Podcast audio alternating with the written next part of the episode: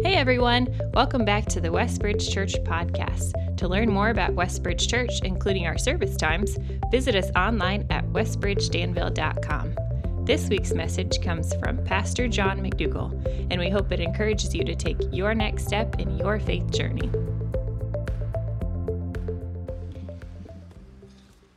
That verse that Wes, Wes highlighted in Psalm 29, all in his temple cry, glory was, uh, was flashing back to freshman in high school.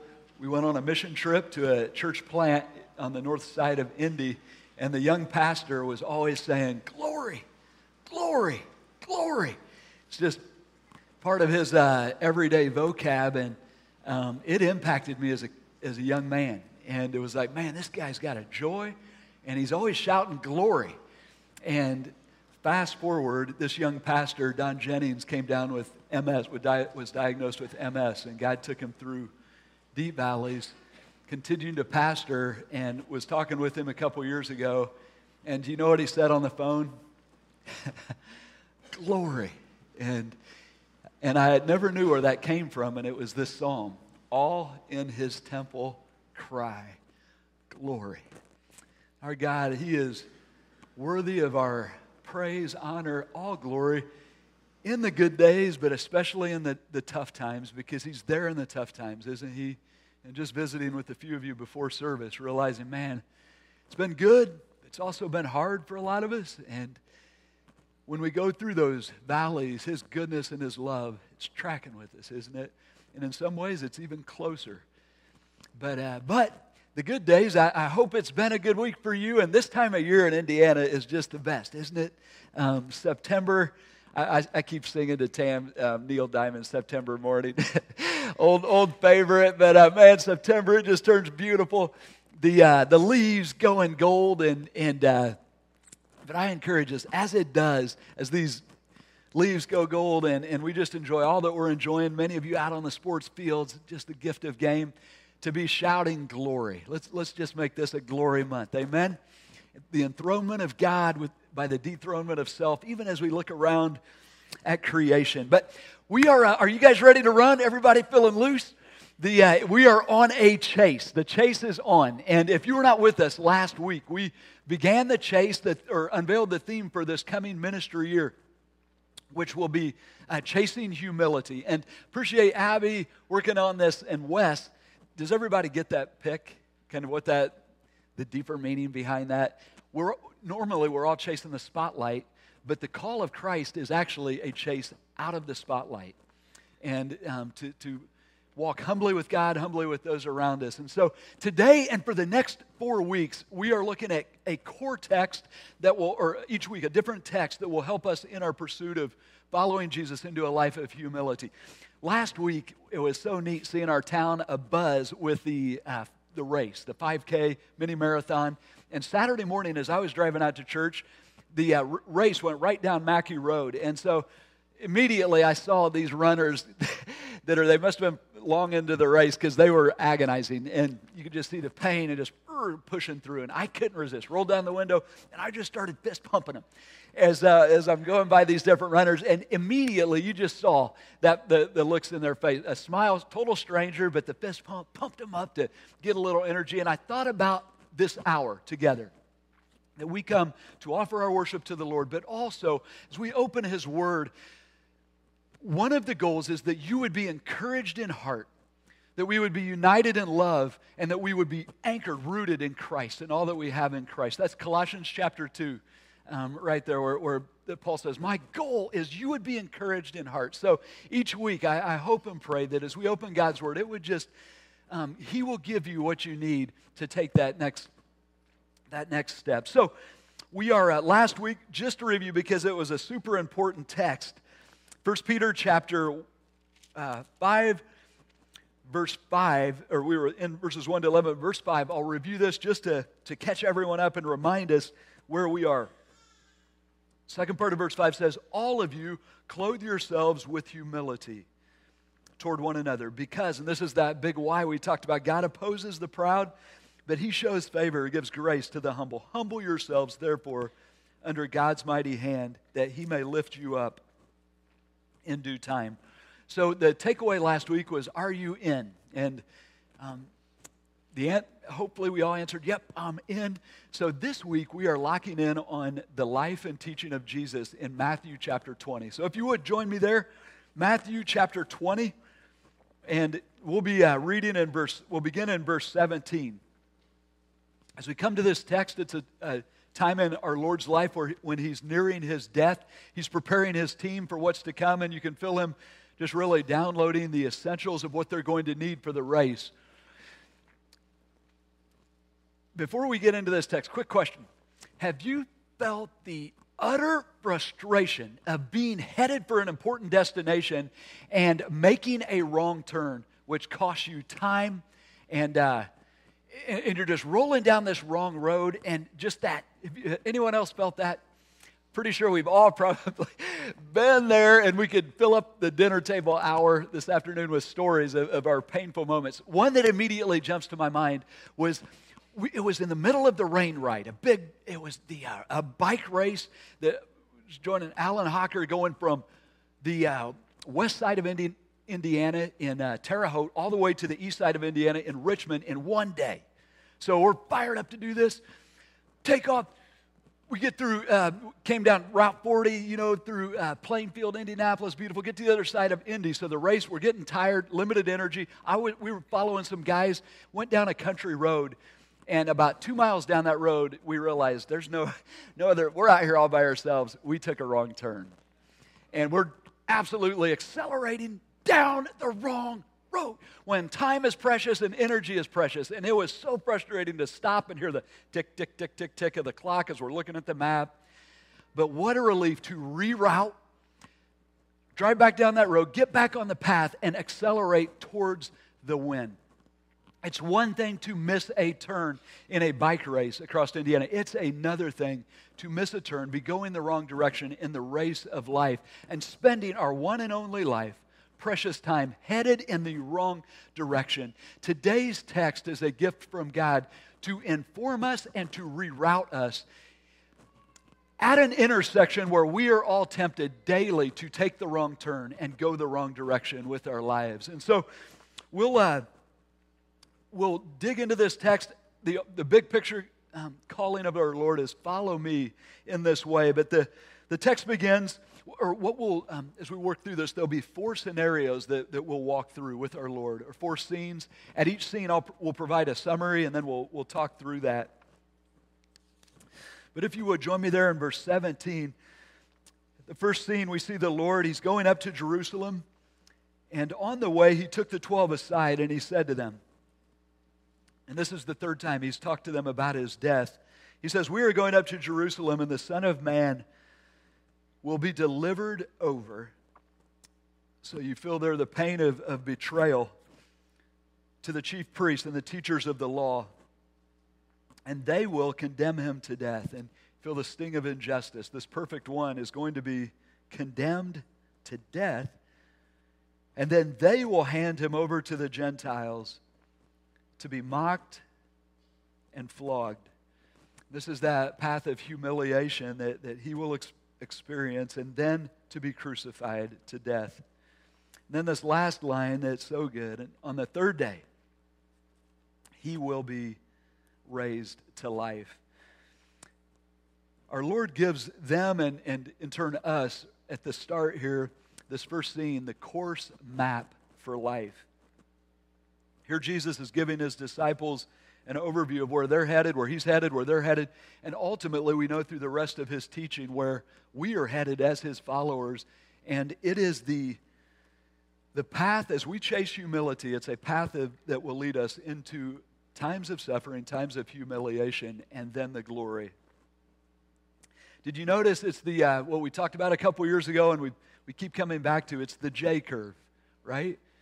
It's the J curve. The delivered over. We start out in life and we don't immediately go up. It's we, we go, there's a downward path of humiliation for the follower of Jesus or of humbling. Delivered over, condemned to death, mocked, flogged, crucified.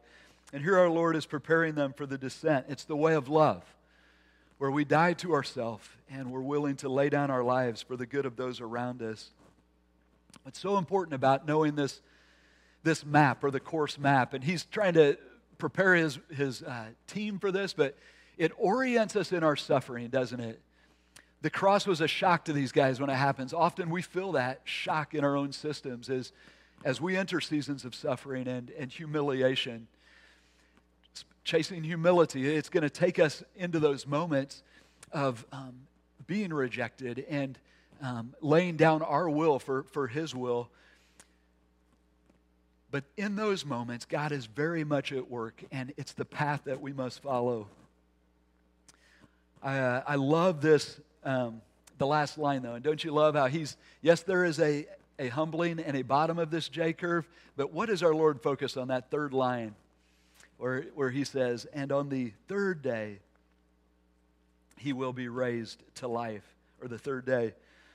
Um, we are people of the resurrection, aren't we? We serve a risen Lord. We follow a risen Lord. And we know that this thin veil of suffering that we experience now, behind that is the, the beautiful, bright morning of eternal joy.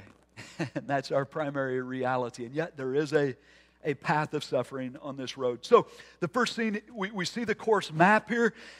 So that leads to the next scene. Now, we know they, the, the disciples were struggling with this, and, and we, I'm sure, would have as well. We know we have the benefit of history and looking back, but interesting reaction for two of the disciples. Notice in the scene here, you could entitle a wrong turn. So, this is that intersection where they take a wrong turn in verse 20 to 23. It says, Then the mother of Zebedee's son. So, we know this is Salome. Salome was with Jesus at the cross. Um, loyal follower. She was, uh, she's actually family. She's sister to Jesus' mother. So she, this is an aunt. And she's, her two sons are cousins to Jesus. So she uh, came to Jesus with her sons and kneeling down, there's a posture of respect, and she asks him for a favor. What is it you want? He asked. She said, Grant that one of these two sons of mine may sit at your right and the other at your left in your kingdom. You don't know what you're asking. Jesus said to them, Can you drink the cup I am going to drink? We can, they answered. And Jesus said to them, You will indeed drink from my cup, but to sit at my right or left is not for me to grant. These places belong to those for whom they have been prepared by my Father. Before we unpack this moment and take a look at the wrong turn and how to avoid that, just notice the uh, there's a beautiful nobility in this request. When, you think about Jesus just said, "I'm going to the cross. I'll, I'll be raised again on the third day." Do you do you see the faith in their request? That this mom is coming with her sons, saying, "We believe that your kingdom's going to come. We believe that that you will be king, and so we want to be, or the sons, we, we want to sit in your right and, and your left. And there's a, a nobility to their faith, there's also a nobility to their devotion, where they're like, we want to be right left of you. We're, we're here for you, and we want to serve you and, and uh, be a part of, of what you're doing. You see their devotion. It's a noble request, but it's also scary blind, isn't it? scary blind. What's at the what's tainting the motive of their request? Or, or uh, you just feel the, the way of the world influencing their request in their thinking. They're asking for the right and the left, left the positions of, of influence, of power, of status, of honor. The best positions in the kingdom. Can we have those? It's pride at the heart, tainting their motives. In essence, what are they asking for? They're saying, Jesus, here's our request. Would you elevate us? Would you elevate us? We, we want to be elevated to the best of positions. Your right hand, your left hand, we want that place. Notice how Jesus responds. First, he points to the J curve. He says, can you drink the cup? You don't know what you're asking. Can you drink the cup that I'm going to drink? And that cup is symbolic of the suffering that he will suffer, the, the cross. And, they, and you love their response. They're like, Yeah, we're in. And he says, Yes, you will drink of my cup. And what do we know about James and John? James was the first one who was martyred for his faith, beheaded by uh, Herod. And then uh, John, too, was exiled and suffered greatly, suffered through long life, but in, on an island. So they would drink the cup. Excuse me. But, but notice how Jesus responds. They come to him and they say, Here's our request elevate us. And what does he say? I can't. What? what? What do you mean you can't? You're the second person of the Trinity. We've seen you heal blind people, lame. We've seen you raise people from the dead. We've seen you calm the storms. You're God. You can do whatever you want to do. How is it you're saying you can't? These are not for me to grant. These places belong to those for whom have been prepared for my Father. You see what we just witnessed, you guys? The glory of humility within the Trinity. And this isn't the only place, again and again. Jesus will even say, These words that I'm giving you guys, that everybody's following me and loving my teaching, they're not my words, they're my Father's. And I do nothing on my own. I only do what the Father calls me to do. What's he doing here, guys? He's showing us the way. He's standing there at that place where we are following pride down the path of elevate me, elevate me, position power. And he's saying, This is the way of life. Second person of the Trinity, humbling himself as he lives out the mission that the Father has, has given him. And then that leads us to this third moment or third scene, and it's the rerouting moment. And Jesus uh, huddles the team. It says, verse 24, he says, uh, or it says, when the ten heard about this, they were indignant with the two brothers. and what are they all thinking?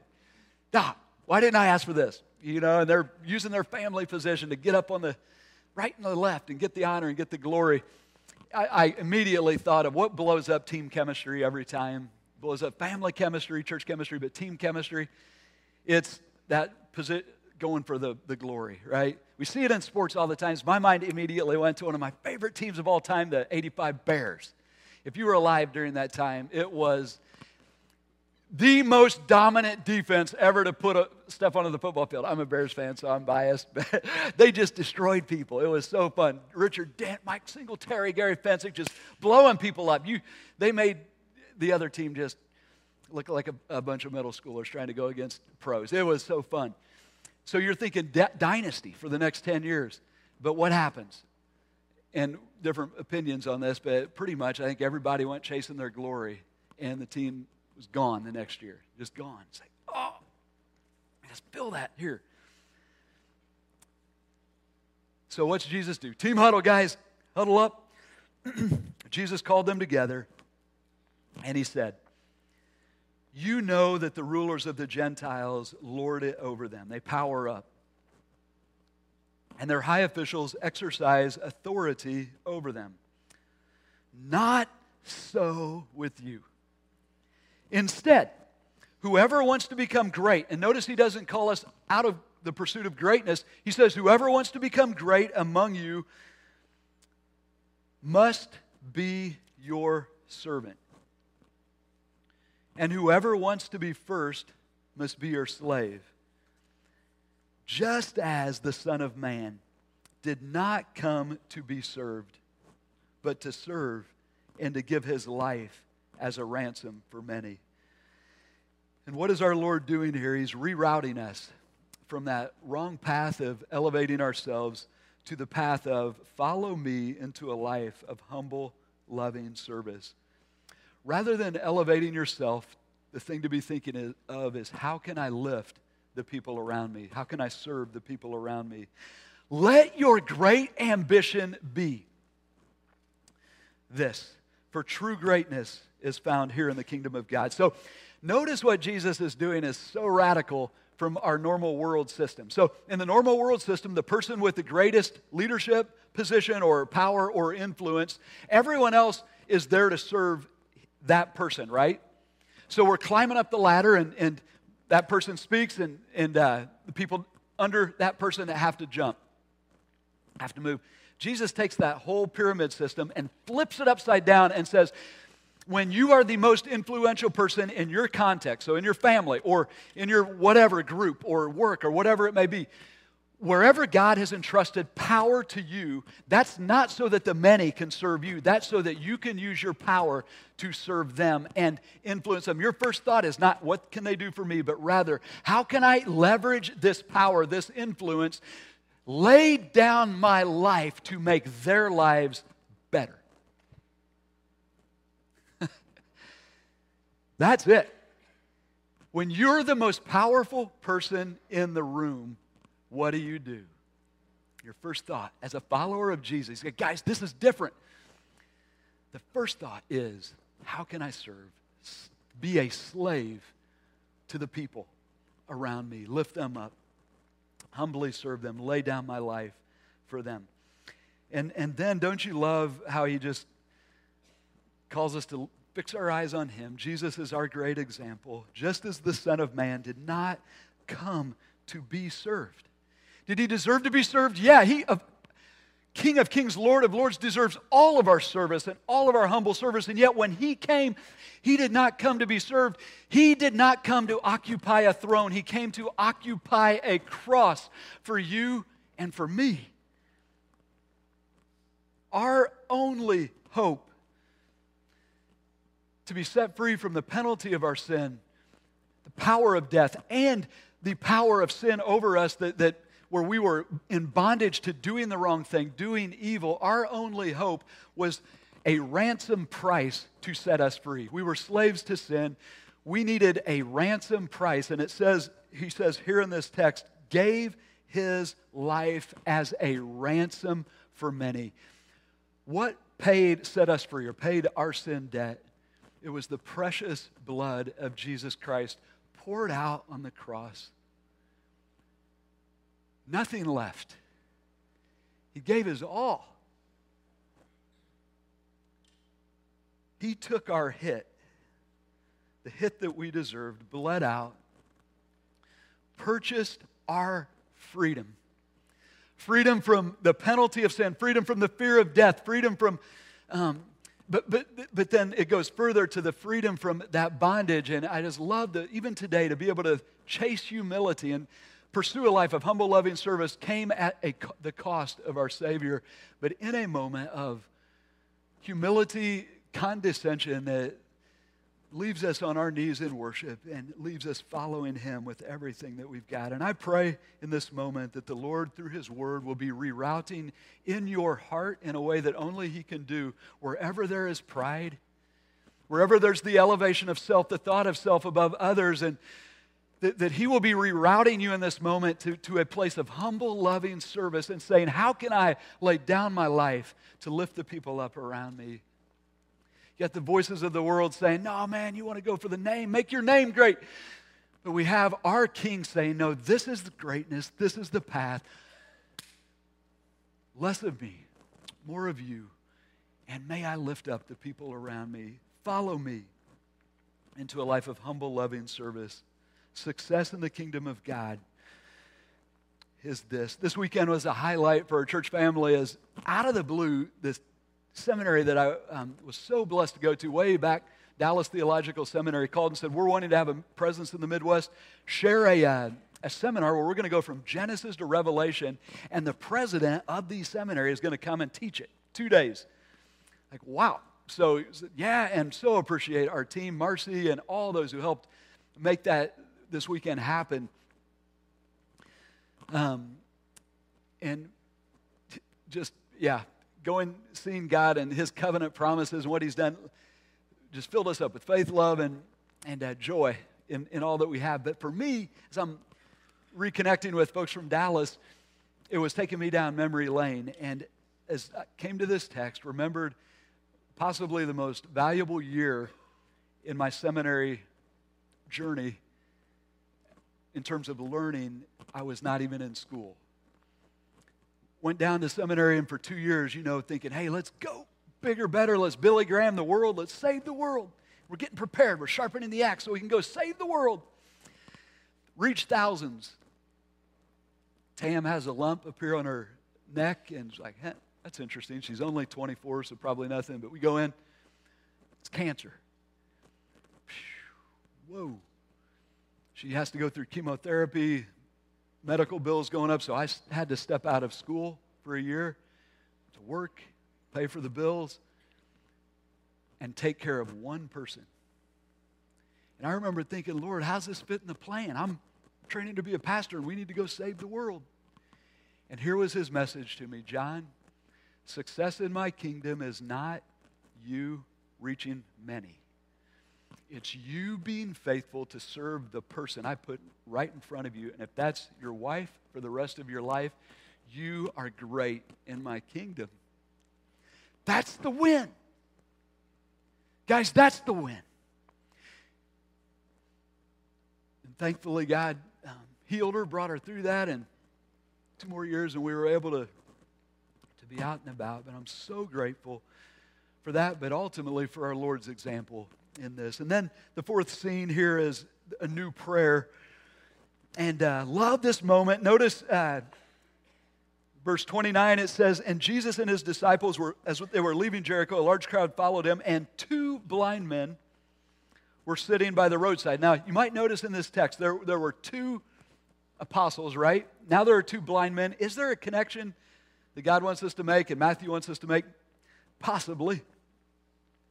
They're sitting by the roadside, and when they heard Jesus going by, they shouted, Lord, Son of David, have mercy on us. Jesus stopped, or, or, the crowd rebuked them and told them to be quiet, but they shouted all the louder, Lord, Son of David, have mercy on us. Jesus stopped and called them, What do you want me to do for them? Or what do you want me to do for you? He asked. So, interesting again. He, uh, same question that he asked to uh, Salome. What, what do you want me to do for you? And remember, remember what she asked. Elevate us. I want my sons elevated. Same question. What do you want me to do for you? Asked. And here's a very different answer. Lord, they answered, We want our sight. Jesus had compassion on them and touched their eyes, and immediately they received their sight and followed him. Notice the Lord stops when he hears the cry for mercy. I think what a fitting prayer for us to pray on a daily basis. Lord, Son of David, have mercy on me. Have mercy on me. We're not asking for position or for power, but we're asking for, for His mercy. Interesting that the crowd rebukes these two uh, blind men. I love it that they shout all the louder, though. They're desperate for God's help. And, and I, don't you love it that Jesus stops and walks over to them? And as I see him doing that, I, it checks me up in my heart. Who are the outcasts in my life or people I may be walking by who are in need? You know? And maybe the busyness of life is just, I'm charging the to do list, and, people that maybe the rest of the world is walking by are not valuing, devaluing. People who have, may not have much status in our world or even in our system of value. And, and God values all people and calls us to, to be present, to be His presence. The Lord asks them, What do you want me to do for you? And they say, We want to see. He touches their eyes and they received their sight. Why does God have Matthew position this text or this moment right after he's had this talk with the disciples and tried to communicate the way of his kingdom, which we t- tend to be blind to? Could it be he's cluing us into our own blindness of soul that we all share, blinded by pride, ever chasing glory? Flying down the wrong road, living to elevate self in desperate need of mercy. Could it be these two blind men are showing us the path to grace? A path that we need to take and a new prayer that we need to pray.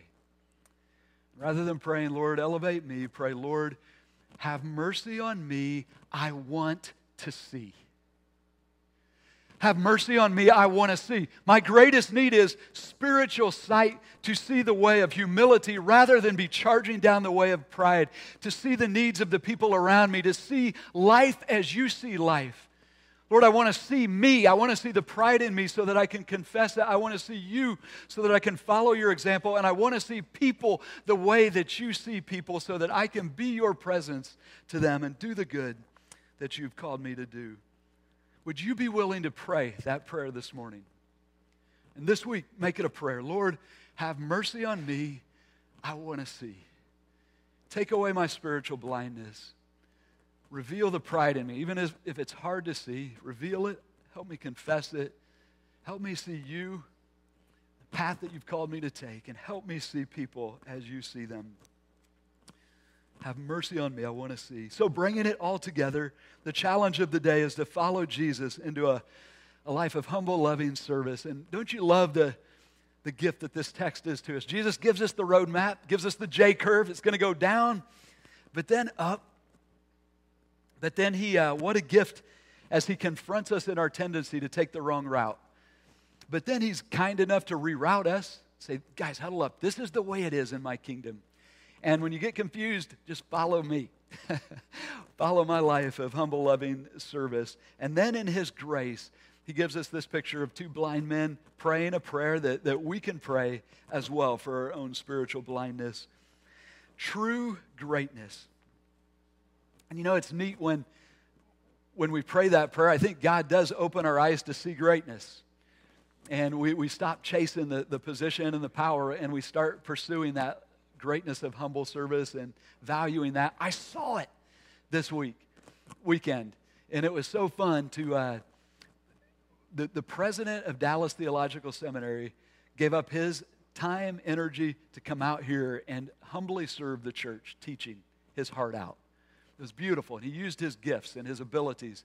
But greatness wasn't because this guy has a position, it's because he had a humble. So I watched him talk with people and love on people. I saw it sitting at our table back there the first day. In comes this guy who's probably 60 something with a 50 something guy. The 50 something was in a wheelchair. His name was Gary. At 50, he was hit with a debil- debilitating disease that took, is taking his faculties. He, he needs full, total care. He can hardly, can't even lift up his head. He's in a wheelchair. He has no family. This guy, David, who was pushing him, was just a neighbor who loves Jesus, saw a guy in need, felt the nudge of Jesus to go be help him, and now he is his all-in caregiver. and, and it's just like that's greatness. So I come in Saturday morning fired up to tell these guys, just say, Thank you for your example. You blessed me he meets me back here as I walk in. First guy I saw was David, tears in his eyes. And he said, I want you to tell that young man who is sitting at our table back there, thank you because he took the time to have a conversation with Gary, and that's not easy. The young man was Michael Humphrey. Loving on Gary meant so much to David. That's greatness in the kingdom of heaven. May we chase it the question what would it look like for you to follow Jesus into a life of humble, loving service today? That sneeze was a sweet amen. Thank you. the, uh, what would it look like? You know? And one of our habits, five habits, the fifth one is everybody's doing a ministry, serving the church body. So hopefully everybody who's a member of our church serving, and we'd love to help you with that, get in on that. But where service really starts, it starts at home. Am I living to serve the people God put closest around me? What am I doing to serve them?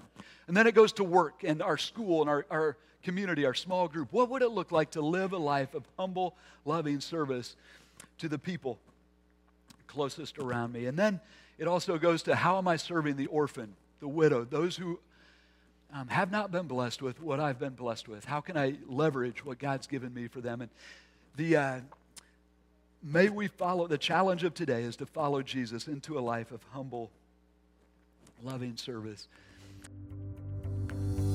If you were encouraged by today's talk and believe it would be helpful for others, please be sure to subscribe or share. To experience other messages or find helpful resources, visit us online at westbridgedanville.com.